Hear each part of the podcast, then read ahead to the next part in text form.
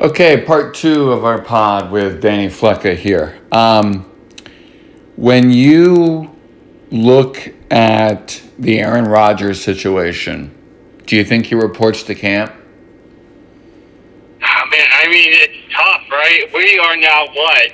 Um, Two weeks. weeks away Yeah. from training camps. Uh, 26, 27, sometime around there, I think, is when they're starting. So, I mean, it, it's interesting. I think we got another week or two of finding out, you know, where his head's at uh, before we, we see what happens. Um, unless something drastic happens, and, you know, there's always that possibility, and you know, you could see a team like Denver maybe step in, you know, after maybe seeing what what their quarterback room looks like in, in training camp, maybe with the Godfather offer. But I, I do think he reports. I, I do think he finishes out his time in Green Bay. I think this is his last year in Green Bay. Um, and then they'll maybe look maybe facilitate a trade or, or something along those lines. But this is an important, important, you know, checkpoint for them as an organization as a whole, right? You have to have an understanding of what he's going to do. Davante Adams is up for an extension. Um, you know, they have, a, they have significant resources in, in the offensive line that probably have to be addressed, you know.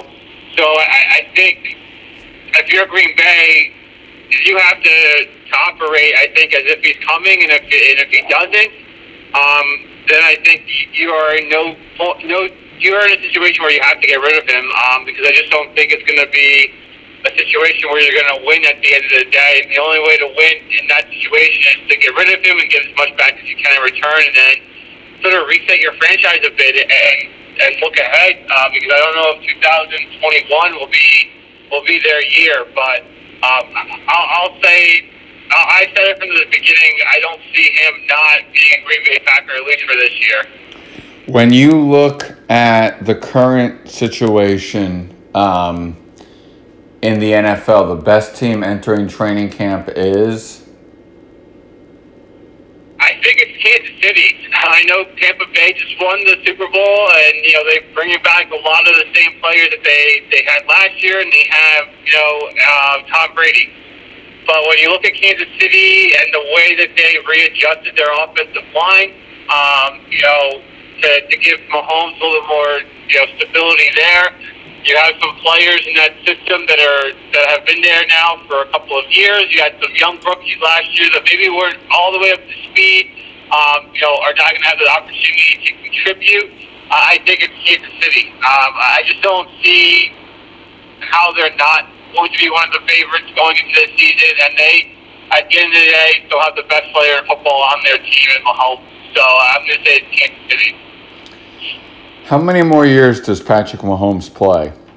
Because for me, I think that something that's going to be very interesting to me is that he seems driven to set all these records and do all these things and try to give Brady and stuff the run for his money, but it's hard to keep giving this level of effort time and time again. Yeah, he's what, 25, 26? Yeah. Um, I think he's got a good 10 years left in him. Will he be able to play the same way in another five years or so? Probably not. But the one thing I think that he'll be able to maintain is like his his arm strength, his ability to understand what the offense is. And, you know, I don't think Andy Reid's going to be there for another 10 years, but, um, you know, Kansas City is able to replicate any of what Andy Reid has given them the last 10, 15 years he's been there. Um, I think that, you know, Mahomes and that team is always are always going to be in a position to succeed. Um, but I think Mahomes at this level that he's been playing at, there's no reason why in another four or five years he is not, you know, always going to be a perennial MVP candidate and, you know, best quarterback in the NFL. For me, with no Giannis likely in game one, that's my guess, not anything official. I think that Phoenix wins this in six. Your NBA Finals prediction. Yeah, I think it's probably them in five. I think um, I think they, they have home court advantage if I'm not mistaken. Yep. Um, so I think is the finals format a two three two again this year. No, Um, it's 2 2 you know, I- 1 I 1 think- 1. Yeah, I think they'll, they'll be able to win at five, maybe six. I, I just don't think Milwaukee has the depth or the scoring um, to keep up with Phoenix. You know, it's going to be an interesting matchup with uh, DeAndre Ayton underneath. You know, that would probably be someone that Giannis would be guarding. Um, you know, Ken Brook Lopez, Bobby Portis, uh, combinations slow him down. Um, then from the, the top, I, I think the best player in the playoffs this year, you know, even though Durant was otherworldly when he was playing um, it's been Devin Booker. Um, you know, and, and Jrue Holiday maintain enough energy on the defensive side of the ball to, to contain Booker, but then also provide them now with what is their second option, you know, in, on, on offense. Um, with Bill Giannis there, he's going to carry a larger load on the offensive side of the ball.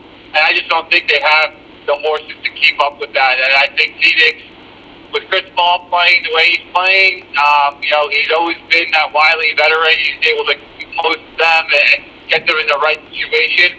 Um, I don't see why Phoenix doesn't win this series in, in five or six games. Um, we've got um, now a look at Euro 2020 and uh, who makes it to the finals and who wins this thing.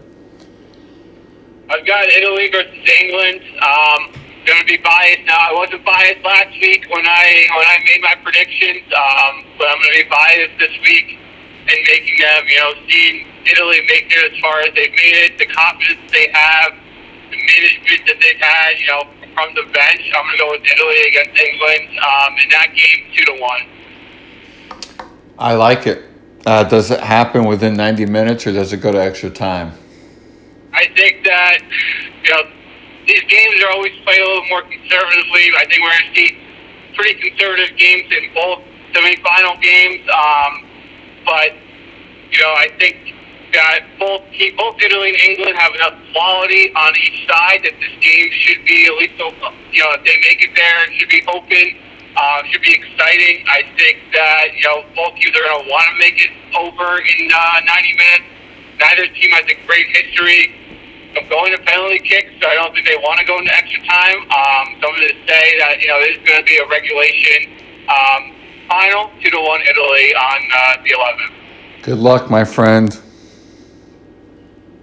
Thanks. We'll see Tuesday and Wednesday. Big, big, uh, big days for soccer fans. They have two great games, and it's just been nice to be able um, I think like any sports fan to be able to watch these games with fans in the stands and the emotion and uh, the excitement that we've been able to see in general since the playoffs and everything else was started. Amen. Amen to that. Danny Flecka, thank you as always for joining us on Teeing It Up. No problem. I mean, everybody uh, have a great weekend and uh, stay 4th of July. You got it. Same to you. Happy 4th, everybody. And we will see you next time on Teeing It Up.